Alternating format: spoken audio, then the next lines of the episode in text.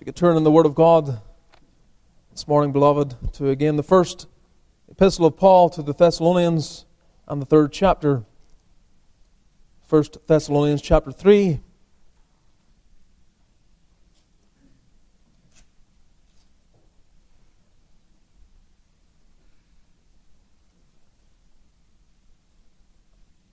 As we continue our study through this epistle,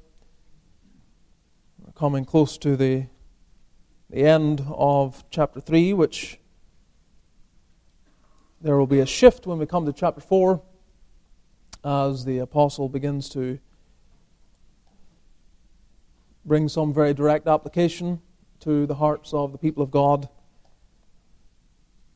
A lot of what we've been dealing with really relates to the history of the work and the context in which the work was established and uh, some of the, the battles that were endured and even the context in which this letter was written.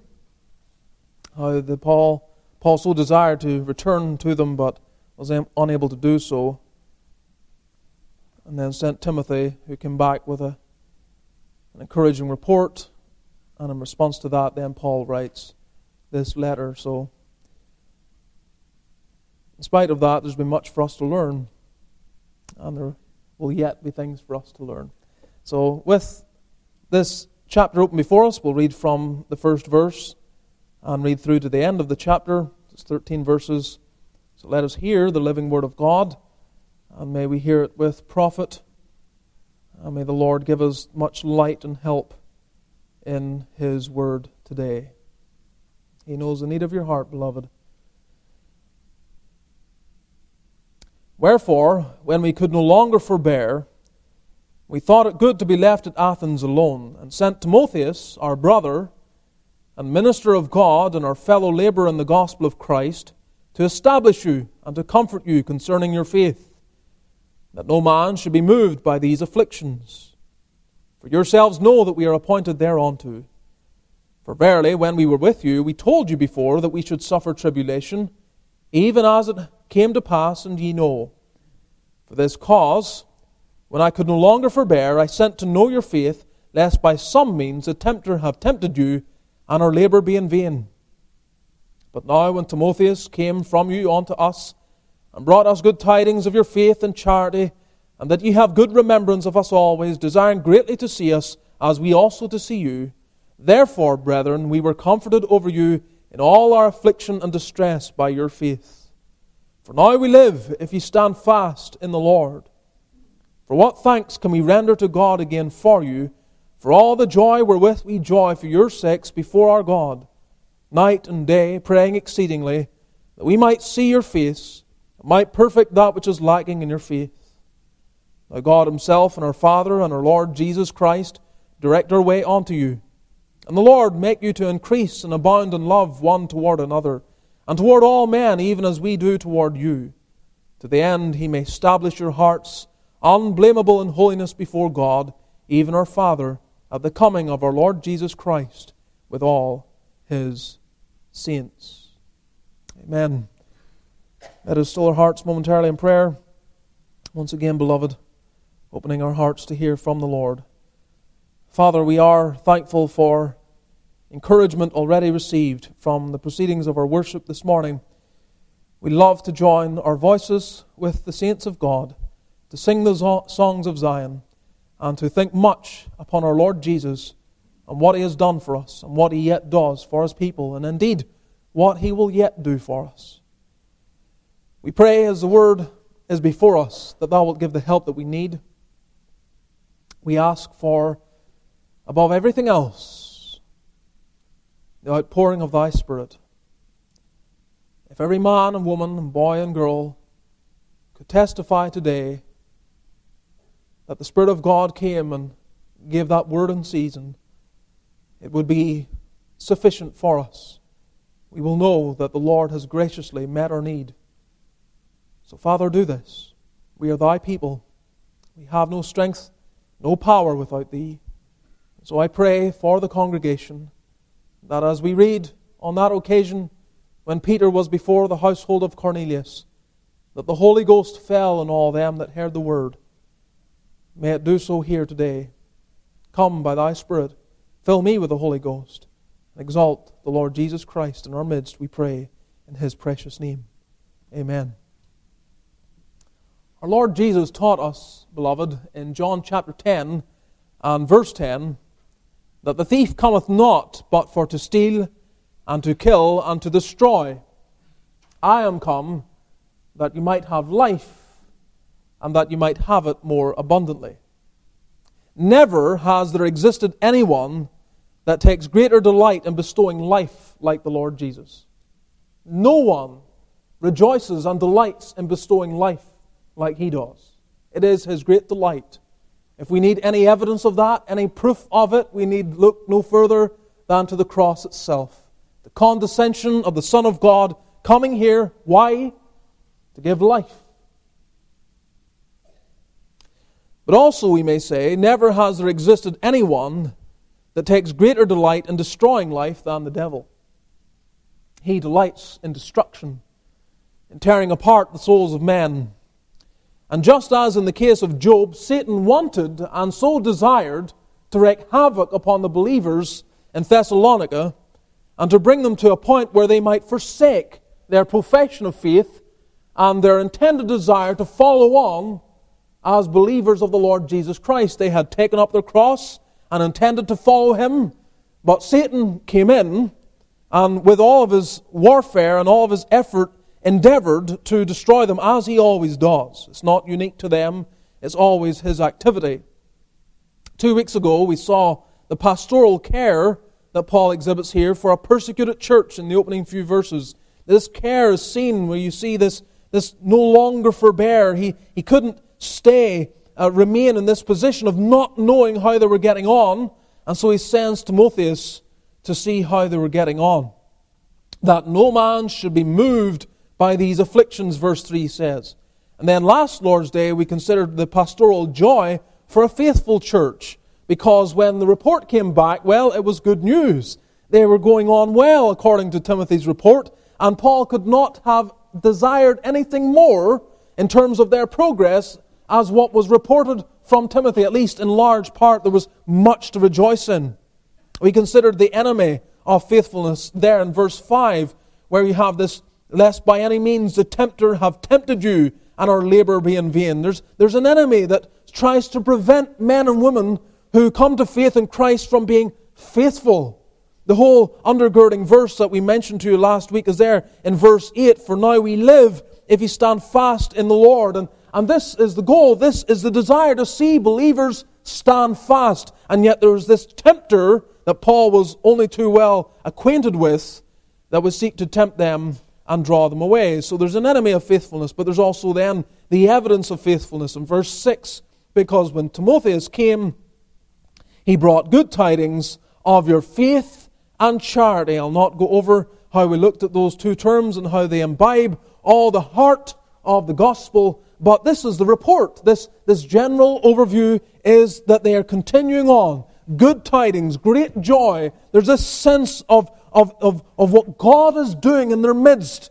And Timothy is rejoicing, and Paul is as well. And then there was the effect of faithfulness. First, in verse 7, it relieves. It gave relief to Paul whenever he saw their faithfulness and heard about it. We were comforted over you in all our affliction and distress by your faith. It brought comfort. It brought relief, in other words. When I was worried and concerned, thankfully it was without need, it was, was without cause.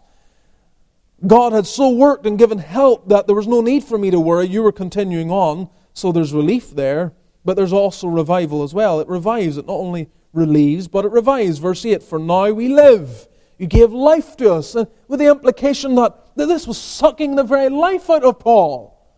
And you know what worry does. You've been there. You've been in that state and condition of anxiety and concern.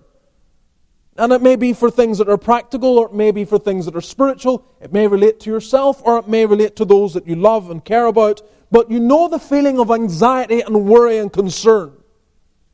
And Paul was concerned, and it was, as I say, sucking the very life out of him. And he says, Now we live. If you stand fast in the Lord, if you continue on as is reported, it gives life to me. And great joy. I made a few comments in relation to verse, verses 9 and 10 last Lord's Day. I really didn't deal with the verses at all, so we're returning to these verses and also uh, probably just deal with those. We'll maybe not move much into verse 11, but we'll, we'll look at these first these verses, verses 9 and 10, and see what the Lord would have for us as we develop them a little more. I felt that I didn't do them justice, let's just put it that way. And sometimes when you feel like you're robbing people of, of what you're meant to do, which is expound the word, well, you come back to it and you realize, well, I didn't really expound it the way I should, not doing the work that I need to in the text, so we come back to it. And so, this will really overlap with the next message that we'll have because it's all really in context of what we have here, which is pastoral praying for an infant church. Pastoral praying for an infant church. And you will note three things that we will see this morning. First, the warmth in his praying, and then the worship in his praying, and then the work in his praying. So, let's look at verse 9, where we left off at the end of verse 8, really. For what thanks can we render to God again for you, for all the joy wherewith we joy for your sakes before our God? It's a little awkward in terms of its translation here. And part of the reason for that is with the repetition of the word joy and not realizing that one is a noun and one is a verb. And sometimes, if you don't see that initially yourself, then you, you don't get the full clarity of what is going on here. But but Paul's essentially underlining that the prayer he goes on to pray, and you see in verse 10 that he's night and day praying exceedingly to see their face. We'll get to that. And he goes on to offer a prayer in verses 11 through 13. But preceding all of that, preceding all of that is the warmth of the prayer, which is seen in the joy that permeates the praying. When Paul heard the report, when it, Timothy came to him and said, Here's how they're getting on, as I said last week, he is filled with joy. He is not stoic. He's not just sitting there and say, That's good, I'm glad about that, and then carries on. He actually causes him to have his heart filled with joy. Now, beloved, I've said this before, I say it again joy is expressive. It is expressive. If there's reason and cause for joy, it ought to be seen. It ought to be manifest. The fact that you're made in the image of God and you're capable, unlike many creatures in this world, you're capable of manifesting that joy on your very countenance is an indication that it ought to be so. That we do not have the capability, the, the, the complexity of our facial expressions and our, our communication and so on, and even the way we can change the tone of our voice, and someone can tell even by listening on a telephone when you talk to someone that they're rejoicing, they're joyful, or they are not. You can tell these things. Such is the spectrum of emotion that we can show. God made us that way. And He made us that way so that when we have cause, rightful cause to rejoice, it would be manifest. As the people of God, we have the right to rejoice.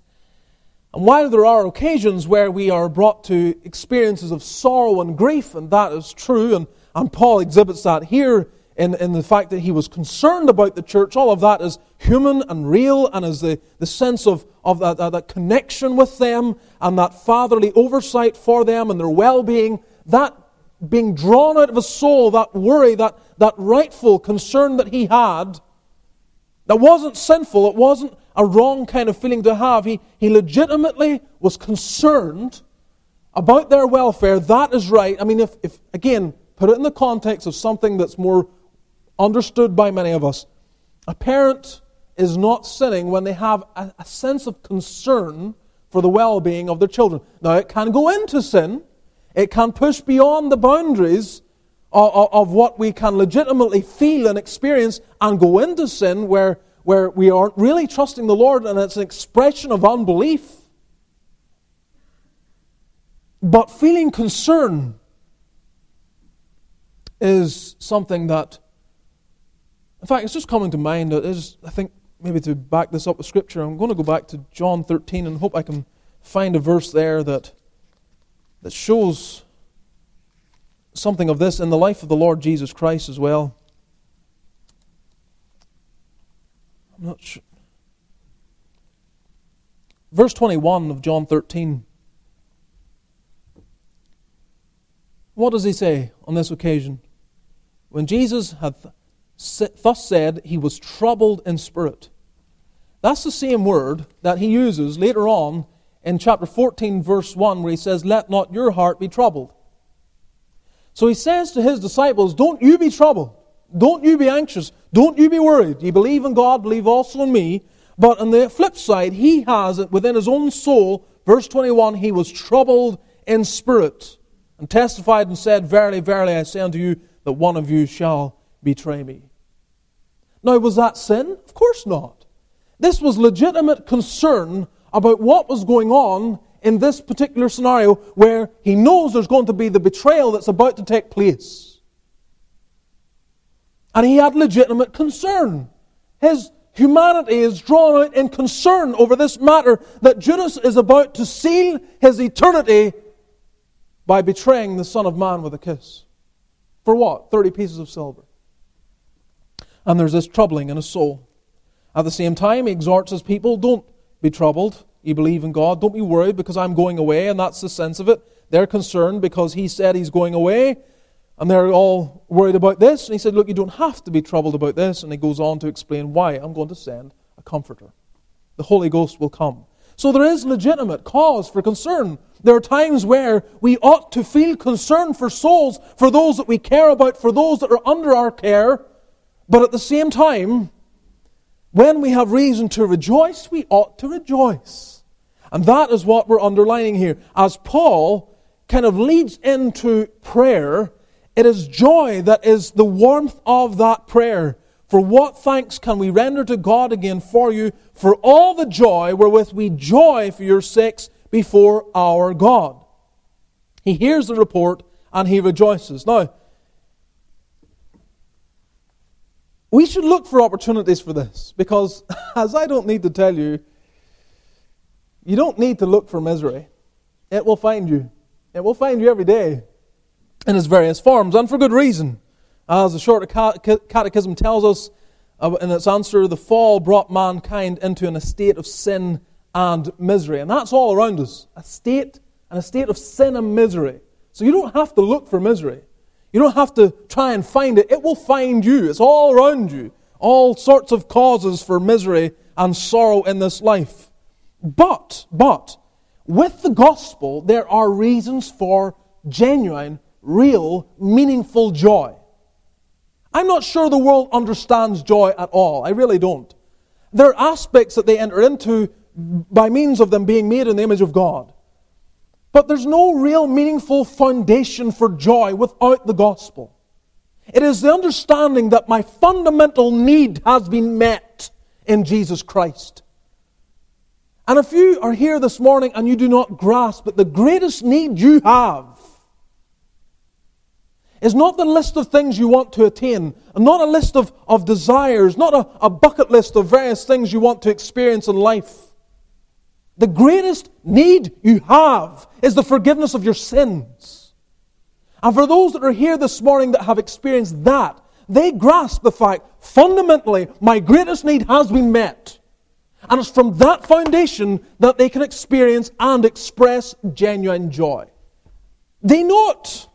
They know before a holy God that they have been rightly related to Him through the person and work of Jesus Christ. They know that on the cross, everything was met where Christ declares it is finished. And it was finished on their behalf. And they grasp within their souls that I have no greater need than this, and that need has been met. Praise the Lord. When you have that, there's always reason for joy. Now, as I say, we still live in this world that is cursed by the fall. The experience of sin and misery is still very much evident in the world. And so that at times takes our concern and causes us legitimate reason for worry. But the gospel brings joy. And this is what Paul is essentially rejoicing in because it's the success of the gospel, isn't it? And why is he rejoicing? What thanks can we render to God again for you? It's like the psalm we were singing, Psalm 116. The verse is verse 12 where the psalmist says, What shall I render unto the Lord for all his benefits toward me? What can I return to him for all the benefits that have been experienced by me in His mercy. And Paul is saying something very similar. What thanks can we render to God for you? In other words, for what has been done in your life, for what is being accomplished there in your lives, for all the joy wherewith we joy for your sakes before God night and day and so on. So this joy is, is, is really expressive here as he's leading into prayer. And there are a couple of things we learn from this. First of all, we want to find joy in others because that's essentially what Paul is doing. He is rejoicing in others. Not himself. It's not himself. He's rejoicing in them. He sees them making progress. He sees them going on with God. He hears the report that they're continuing on in the faith. And he's rejoicing in them. Now, that, that's a principle that we need to imbibe. That is the ability and the privilege, indeed, of rejoicing in the lives of others.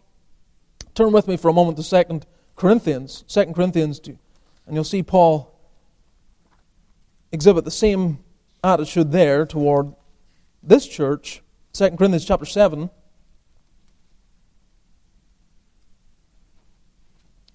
There are a number of verses here that express joy. I'm not going to read through the entire portion, but I'll just select the verses and highlight them for you. 2 Corinthians 7, verse 4. And you can see his love for them in verse 3. I speak not this to condemn you, for I have said before that ye are in our hearts to die and live with you. You see the, the way his, his whole life is knit up into the church? Great is my boldness of speech toward you, great is my glorying of you. I am filled with comfort, I am exceeding joyful in all our tribulation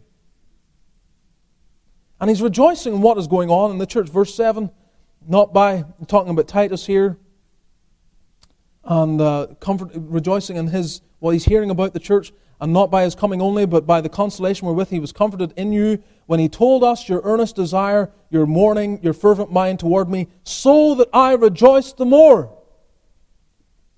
Verse 9, Now I rejoice, not that ye were made sorry, but ye that ye sorrowed to repentance. This is because of his first letter that he wrote to them. And he sees, he rejoices because it had the intended effect. For ye were made sorry after a godly manner, that ye might receive damage by us and nothing. And then verse 13, Therefore we were comforted in your comfort, yea, and exceedingly the more joyed we for the joy of Titus, because his spirit was refreshed by you all. So now he's rejoicing because of their impact upon Titus. Titus was refreshed, he was encouraged, and Paul's rejoicing in this all of his joy here relates to, is connected with, is tied into the church and what's going on with others. When he writes to those at Philippi, Philippians 4:1, he says something very similar to what he says to those at Thessalonica. Therefore, my brethren, dearly beloved and longed for, my joy and crown, so stand fast in the Lord, my dearly beloved. My joy. You bring joy. John writes in 2 John chapter 1, verse 12, he says, Having many things to write unto you, I would not write with paper and ink, but I trust to come unto you and speak face to face, that our joy may be full. Now, beloved, the whole point here in giving these verses to you is to see that we are to find joy in others. It gives us permission. Indeed, it exhorts us to find joy in others, to look at their lives and see their progress, see how they're get going on, and rejoice. You say, well, what's the point? Why, why are you underlining that? Because I feel at times we are so selfish, if I can use that word, I, I think it's appropriate. We are so bound up in ourselves that we can only find joy when what we want for ourselves is being fulfilled. Our desires are being met. Our longings are coming to pass. That's the old nature rising up right there a sense of entitlement. And we, we struggle at times to genuinely rejoice in what God is doing in the lives of other people. Or to put it another way, to genuinely rejoice in what God may be doing in another church, through another work that's not related to us through another person. Think of it in terms you're a businessman, someone else is a businessman within the Christian community. They're doing better than you, and you struggle to rejoice because you're so you're so desirous that it would be you. But that's the wrong spirit. You should rejoice in their success. Thank the Lord and pray that it will not go to their heads and be their ruination. Rejoicing in others. Why should we rejoice in others? Well, there are many reasons. But fundamentally, it is because this is Christ like. I love Luke chapter 15, like many of you. It's in Luke 15 that we have the parable, really a threefold parable, where the Lord reveals his love and mercy towards sinners. And in the first one, the first kind of aspect of that that he reveals, where he deals with the 99 sheep that were there and the one that's lost. And he goes out and he finds that lost sheep. I, I love it. I love, I love the imagery. I love it because it reflects that not just the love the Lord has for his people and his willingness to set aside everything else to go after those that are perishing, but the response when he finds it, it's not out of a sense of mere duty. It's not just, I had a job to do, I went and did it, grit my teeth, got the job done, came home, and then flunked down on the, on the couch and, and kind of, you know, that's it, my work's done. No, that's not the image we have at all. He gathers, he finds that lost sheep, puts it on his shoulders rejoicing. So when he actually finds the sheep, he's rejoicing there. No one else is around, it's just him and this lost sheep. He's rejoicing then. And he brings it home and he calls everyone else, Rejoice with me! Rejoice with me! For I have found my sheep which was lost. The Lord delights. He delights in the accomplishment of his work and in the benefit of salvation as is experienced by each one of his people. He is not detached from it. He's not just kind of cut off and, as I said the word earlier, stoic about it. He, he is rejoicing. He expresses it and he encourages everyone else to enter into that joy. Rejoice with me in the success of the gospel, in the furtherance of the glory of my name and my work. Do you find joy in other people? Do you? Do you have eyes to see the hand of God in the lives of others, to favor them and delight in it?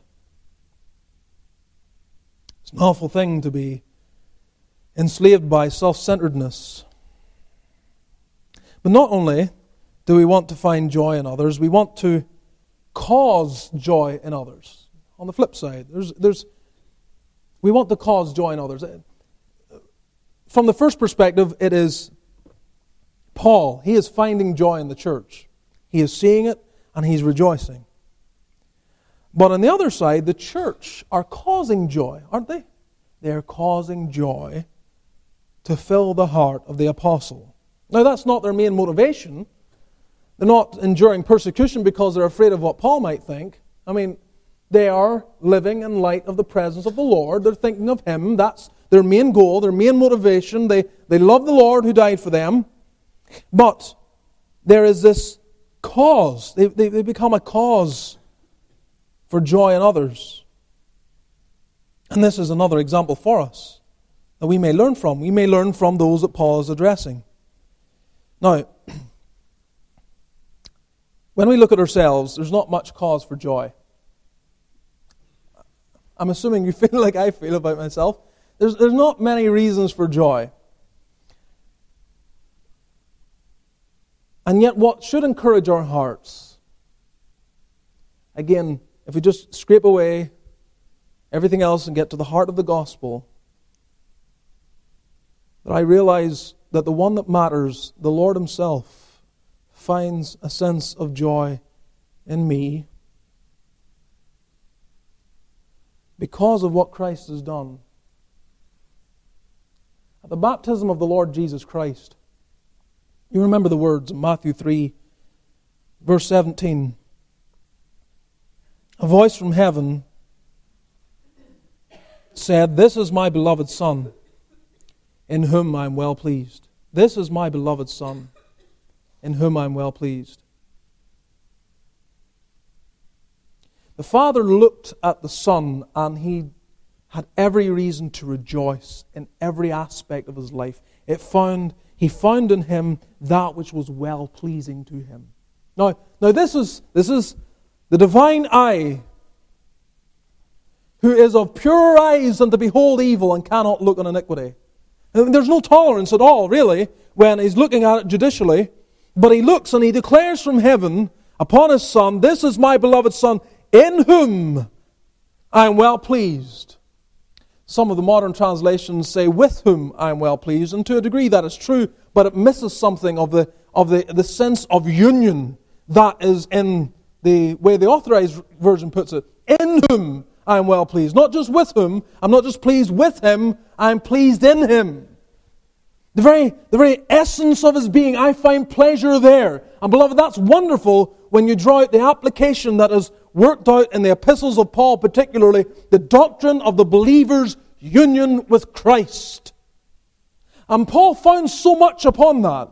Everything is really essentially kind of flows out of the fact that the people of God are in union with Jesus Christ. And the reason we will stand before Him in Judgment Day and be acquitted of all of our sins is because we are in Him.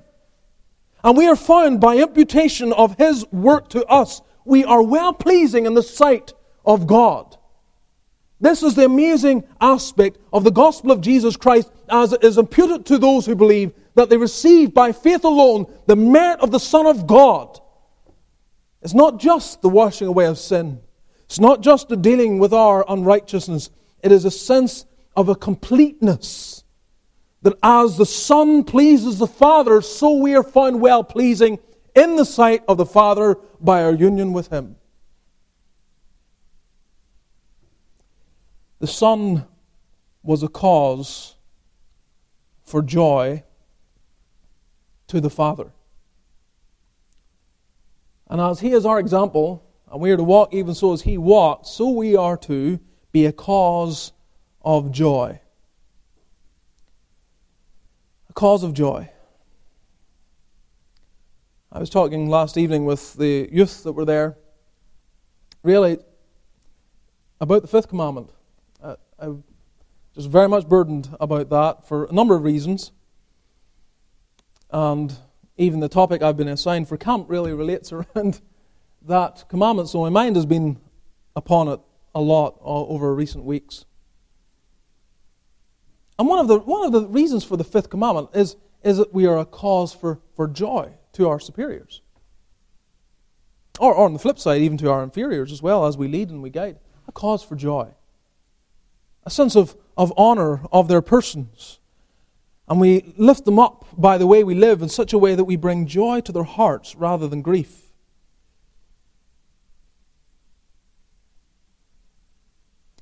Turn over just for a minute. I wasn't going to mention this, but Hebrews chapter 12. Just to go over there for a second. Hebrews 12.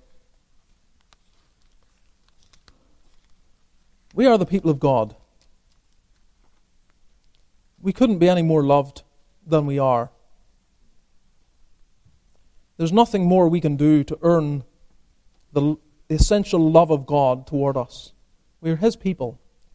In Hebrews chapter 12, you will see that though the Lord loves us dearly, yet He does not ignore the waywardness of His children. And so we are told from verse 5 and ye have forgotten the exhortation which speaketh unto you as unto children. The great sin of forgetting. Don't forget. Do not forget. Ye have forgotten the exhortation which speaketh unto you as unto children. My son, despise not thou the chastening of the Lord, nor faint when thou art rebuked of him. For whom the Lord loveth, he chasteneth and scourgeth every son whom he receiveth. If ye endure chastening, God dealeth with you as with sons. For what son is he whom the Father chasteneth not? The whole purpose of chastening is to reflect his love and to correct us when we are in error. In other words, he sees when we are not well pleasing in this sense of our outward conduct and life legally don't misunderstand. Legally, you're in Christ. Legally, you're justified. Legally, you could not be any more righteous in the sight of God. But in the outworking of your life, such as it is decreed by the living God. He wants all of his children to manifest a life that becomes more and more well pleasing to him. And so when we are in error because he loves us, he chastens us, corrects us to bring us back into the way. Now I could address boys and girls here this morning, looking at my own girls, looking at other children here, and ask yourself the question do I, do I bring joy to my parents? Am I a cause of joy to my parents? Or am I a cause for grief?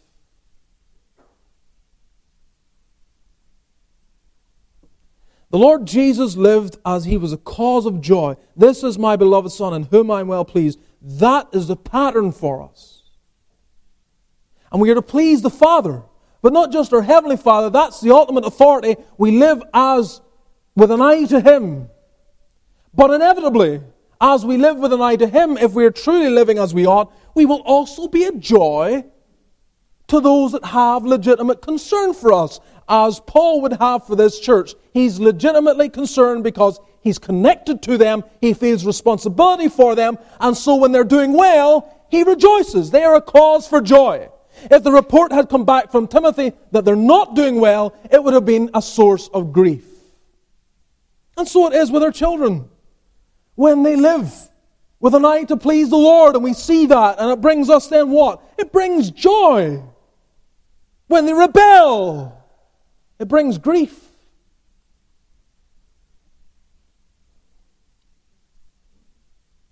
But it's the same for us all. in our workplaces, in our homes, in our church. So John would write in 3 John 1, verse 4 I have no greater joy than to hear that my children walk in truth. I have no greater joy. Come on, John. You have to have something that's a greater joy. Does the cross not bring you more joy? Well, he might say, Of course, the cross brings me joy. But what I'm rejoicing in is the product of the cross. It's interconnected with the cross. The cross does what? It changes lives. And how does it change lives? It causes those that are in paths to darkness, the broad road that leads to destruction. It transforms them, puts them on a narrow way that leads to life. And they follow truth and the paths of righteousness for the Lord's name's sake. And when I see that, I have no greater joy than to hear that my children walk in that truth. Nothing else, no other news brings me greater joy than to hear that. Well, that's how Paul was.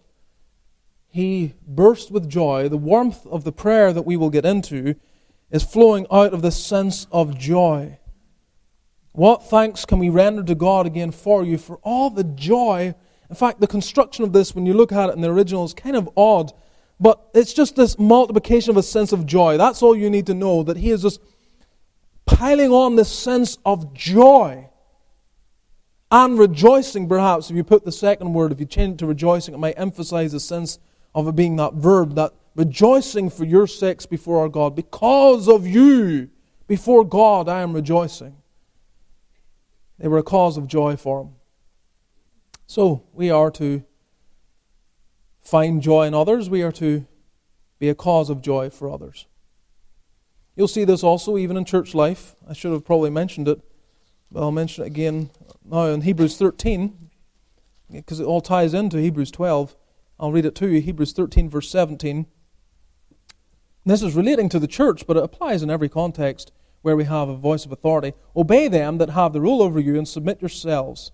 Okay, so we understand that. Many have heard that before. Obey them that have the rule over you and submit yourselves, for they watch for your souls, as they that must give account, that they may do it with joy and not with grief.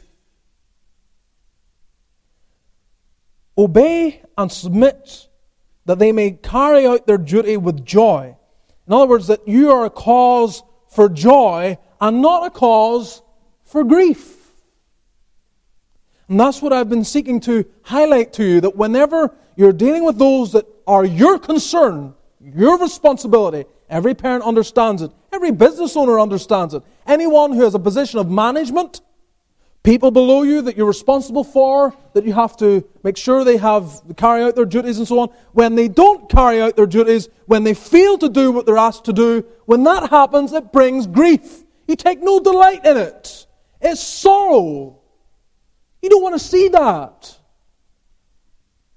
You want to see them live in such a way so you can conduct your position of authority under God with joy and not with grief. And it's a sense of self preservation, for that is unprofitable for you. It's not going to be profitable for you if those over you are doing their job with grief. Again, children, you make mom and dad mad, you drive them to the end of their tether, it's not going to be profitable for you. It will not. It will bring sorrow to you. So, we see the warmth in his praying. Joy is just filling the apostle's heart. Secondly, the worship in his praying. The worship. For what thanks can we render to God again for you, for all the joy wherewith we joy for your sakes before our God? Where's the worship? Well, the worship is seen in the thanksgiving that saturates his praying. What thanks can we render? That's worship. If there's something that makes us joyful, we ought to be particularly thankful. Something brings us joy. It shouldn't just be self contained, it should be expressed toward God, shouldn't it? Think of the ten lepers. Remember the ten lepers? Go to Luke chapter 17, refresh your memory. Luke chapter 17. We read this at times and just marvel at what's wrong with these people. But they reflect ourselves so often. Luke 17, verse 12. And as he, that's Jesus, entered into a certain village, there met him ten men that were lepers, which stood afar off, and they lifted up their voices and said, Jesus, Master, have mercy on us. And when he saw them, he said unto them, Go show yourselves unto the priests. And it came to pass that, as they went, they were cleansed. Everything's going well so far. And one of them, when he saw that he was healed, turned back, and with a loud voice glorified God, and fell down on his face at his feet, giving him thanks. And he was a Samaritan. And Jesus answering said, Were there not ten cleansed? But where are the nine? They are not found that return to give glory to God, save this stranger. What a sad record. What a sad record. These men are lepers. They have no hope. There's no medication. There's no help from man. I don't know how long they were lepers for, but they were long enough so that they had congregated because they were the only friends that they could have. Everyone else would stay away from them, but these ten lepers were all together. So I'm, I'm assuming from that this, is, this has gone on for some period of time for some of them. And the only people they can fellowship or friend, have friendship with are themselves. No one else wants anything to do with them. And Jesus comes by, gives them the, the greatest desire they could ever wish for. Every morning they would wake up and wonder, why have I got this leprosy? And oh, God, deliver us from it. But every day would roll around and it would continue on. No relief. The Lord speaks a word, and they're cleansed. And one sees that he's healed, turns back, and he gives thanks. You see, there was joy that entered. He saw the leprosy gone. He saw the healing. And he turned to give thanks. That was the right response. When there is cause for joy, thanksgiving must flow from it. What wretches we are when the Lord gives us cause for joy and we are not thankful. Again, our whole salvation is is the reason for us to ever have cause for thanksgiving. I don't have time to go through all the scriptures with you and show how much emphasis is placed upon thanksgiving in relation to prayer, but Paul never allows us to ever get to a place where we can pray without thanksgiving. So many of the exhortations relate that. It is to be with thanksgiving. We'll read some of them in just a moment. But even look, look at Colossians chapter 3.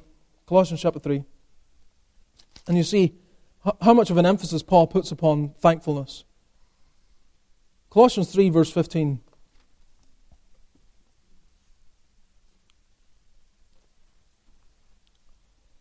Now, sometimes as a preacher, you repeat yourself. And the more astute and careful listeners will wonder, why is he repeating himself? But what they forget is that many people don't actually listen as well, and they have no idea you've repeated yourself. But nothing's new. Colossians 3:15 Let the peace of God rule in your hearts, to the which also ye are called in one body, and be ye thankful. Be ye thankful. Okay, Paul. Go down to verse 17.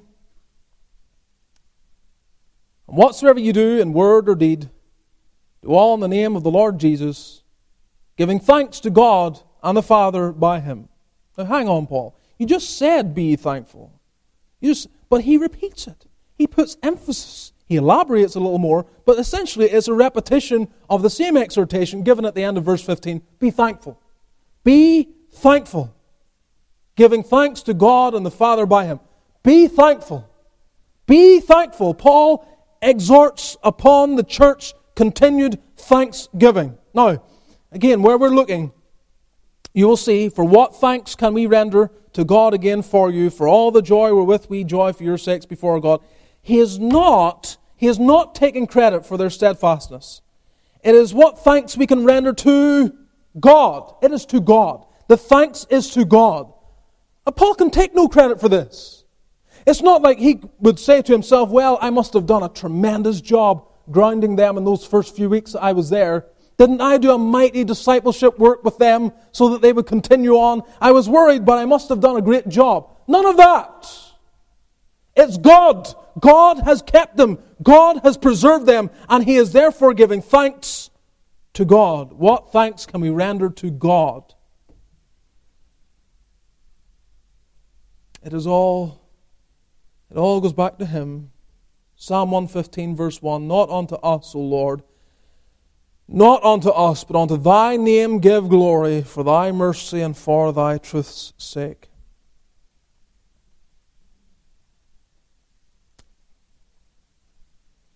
Thirdly, the work in his praying.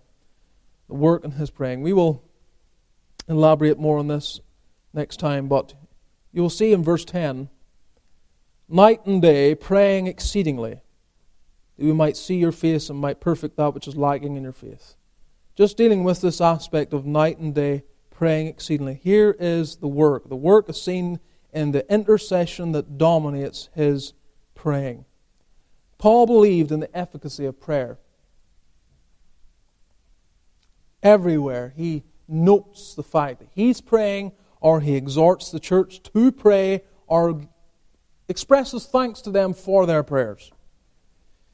Romans 1 9 God is my witness, whom I serve with my spirit in the gospel of His Son, that without ceasing I make mention of you always in my prayers. 1 Corinthians 1 4 I thank my God always in your behalf for the grace of God which is given you by Jesus Christ. Ephesians 1:16 Cease not to give thanks for you, making mention of you in my prayers. Philippians 1 3 and 4 I thank my God upon every remembrance of you, always in every prayer of mine, for you all making requests with joy. Colossians 1 3 We give thanks to God and the Father of our Lord Jesus Christ, praying always for you. Philemon 1 verse 4 I thank my God, making mention of thee always in my prayers. Galatians 4:19 My little children, of whom I travail in birth again, until Christ be formed in you. Travailing in birth. The kind of prayer that agonizes because, well, this was a problematic area. The churches here aren't going on the way they ought. And he marvels that they're so soon turned away from the gospel. And so he is travailing in birth, the agony of that kind of birth pains till Christ be formed in you. Or as he writes to Timothy in 2 Timothy 1 3, without ceasing I have remembrance of thee in my prayers night and day. Praying. Not because he had nothing better to do with his time, praying because he believed in the efficacy of prayer. And so he says, night and day, praying exceedingly. Night and day, praying exceedingly. One man writes of Paul, quote, he had such a sense that everything must come from above, and such a faith that it would come in answer to prayer, that prayer was neither a duty nor a burden, but the natural turning of the heart to the only place whence it could possibly obtain what it sought for others. In other words, there was no plan B. If I'm going to see worked out in the hearts of these people that I care about what I desire for them, I must turn to God and pray for it. Now, every last one of us needs to keep that in mind because we have the tendency, I include myself very much in this, we have the tendency, practically speaking, in terms of analyzing our lives, we put much more weight upon our doing. We give most of our time to our doing. We wonder about what we can do. What should I do? How can I help? And it all has its place. Don't get me wrong. But I think there is an unbalanced perspective that often is in our hearts, and this Satan loves it. He loves it. He loves it if we think to ourselves, we can do something good here if we completely forget the fact that we must, must, must pray.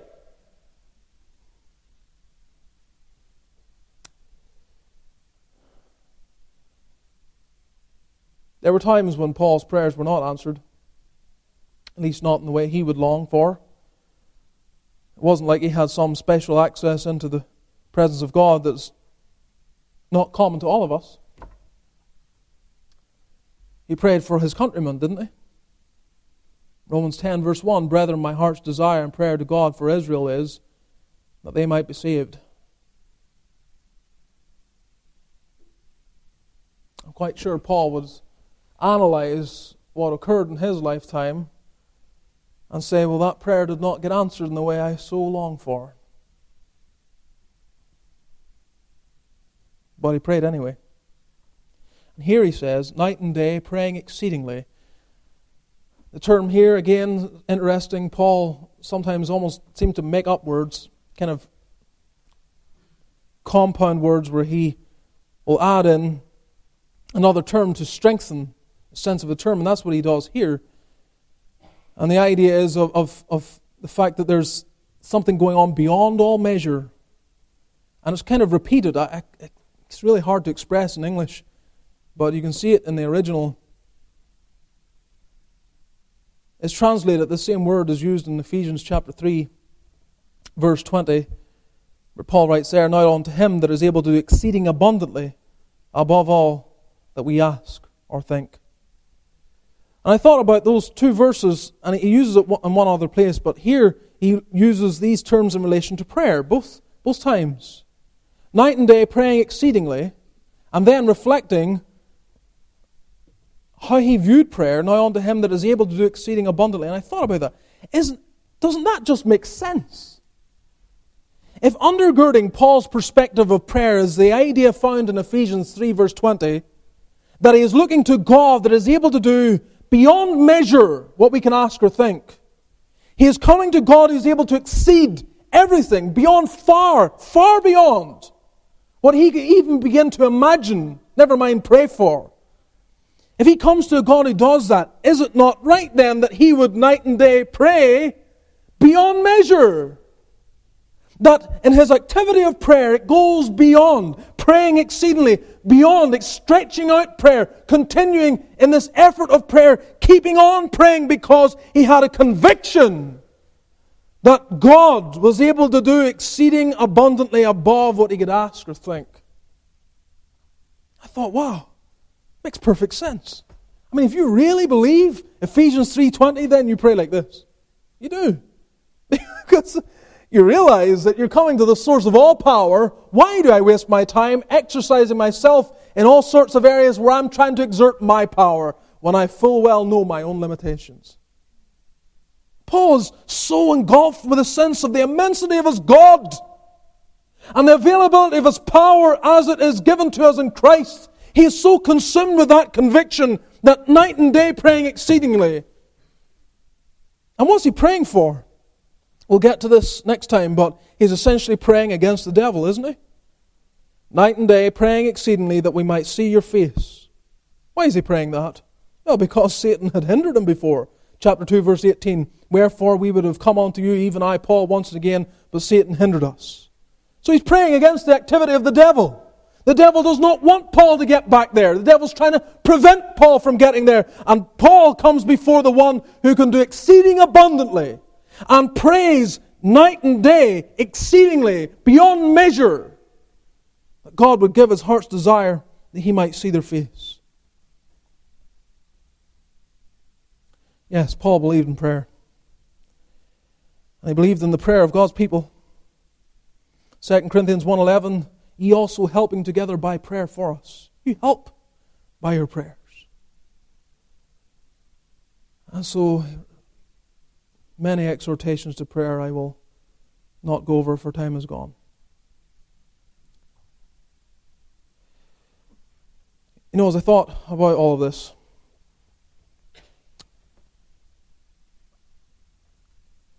Paul loved to be in the company of the Lord's people. He loved to be where they are. He wanted to be where they were. You read his letters, often, many of them will, will show this expression of prayer like this. He wants to be praying that God would get them where they are, give them opportunity to be with them.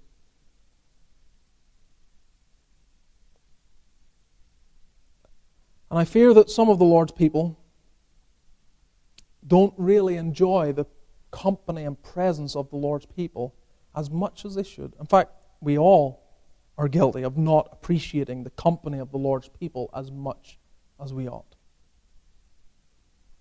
But finding real value in being in the company of the Lord's people.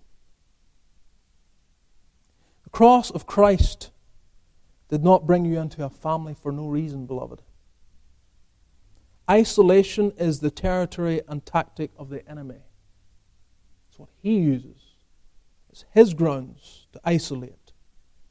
You see it in its greatest expressions with the demoniac of Gadara. The devil has so consumed that man's life, he has no friends. He is driven out into the middle of nowhere, living in caves, cutting himself with stones, naked without any sense of joy in this life at all.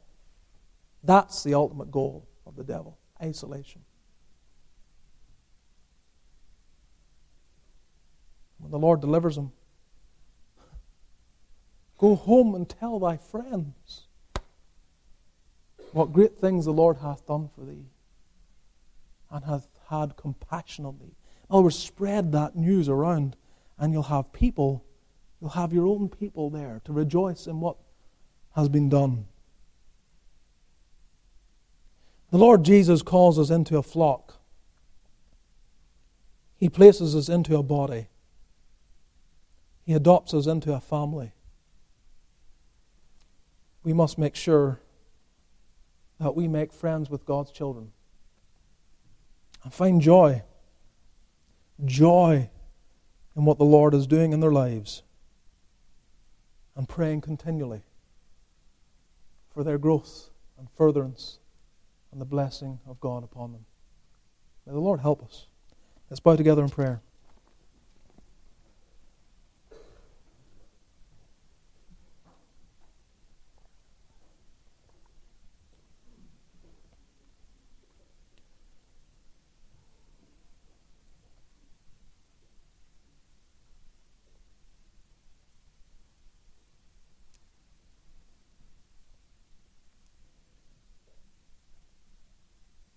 May be that you're here this morning and something has struck a chord in your heart, and you may need further clarity or some help spiritually. If you need to talk with me, please feel free to come to the door where I will be standing and just indicate, just let me know you need to talk, and I'll be happy to take the time to open the Word of God and talk with you and pray with you. Lord, we are so thankful for what Thou hast done in our lives.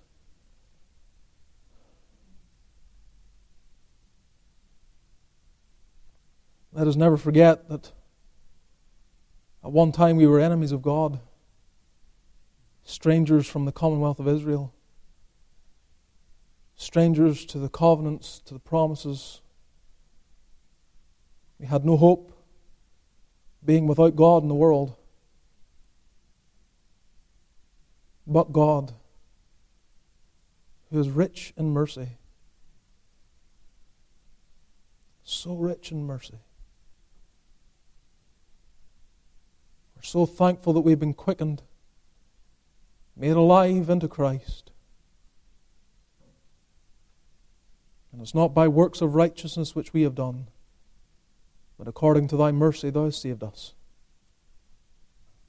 Help us then to live in light of this. We pray that the gospel will always bring joy to our hearts. Help us to not be so carnal. Help me, Lord. Help me to always delight in the gospel. What a sad thing for there to be a preacher who has little joy in the gospel. Fill me with joy, superabounding, Holy Spirit given joy in the gospel of Christ. And let that be the case for all thy people.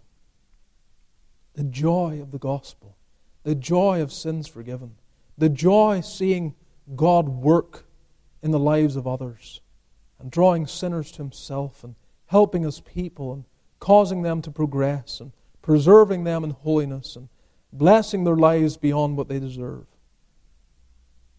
Help us to be generous with our joy and love toward others.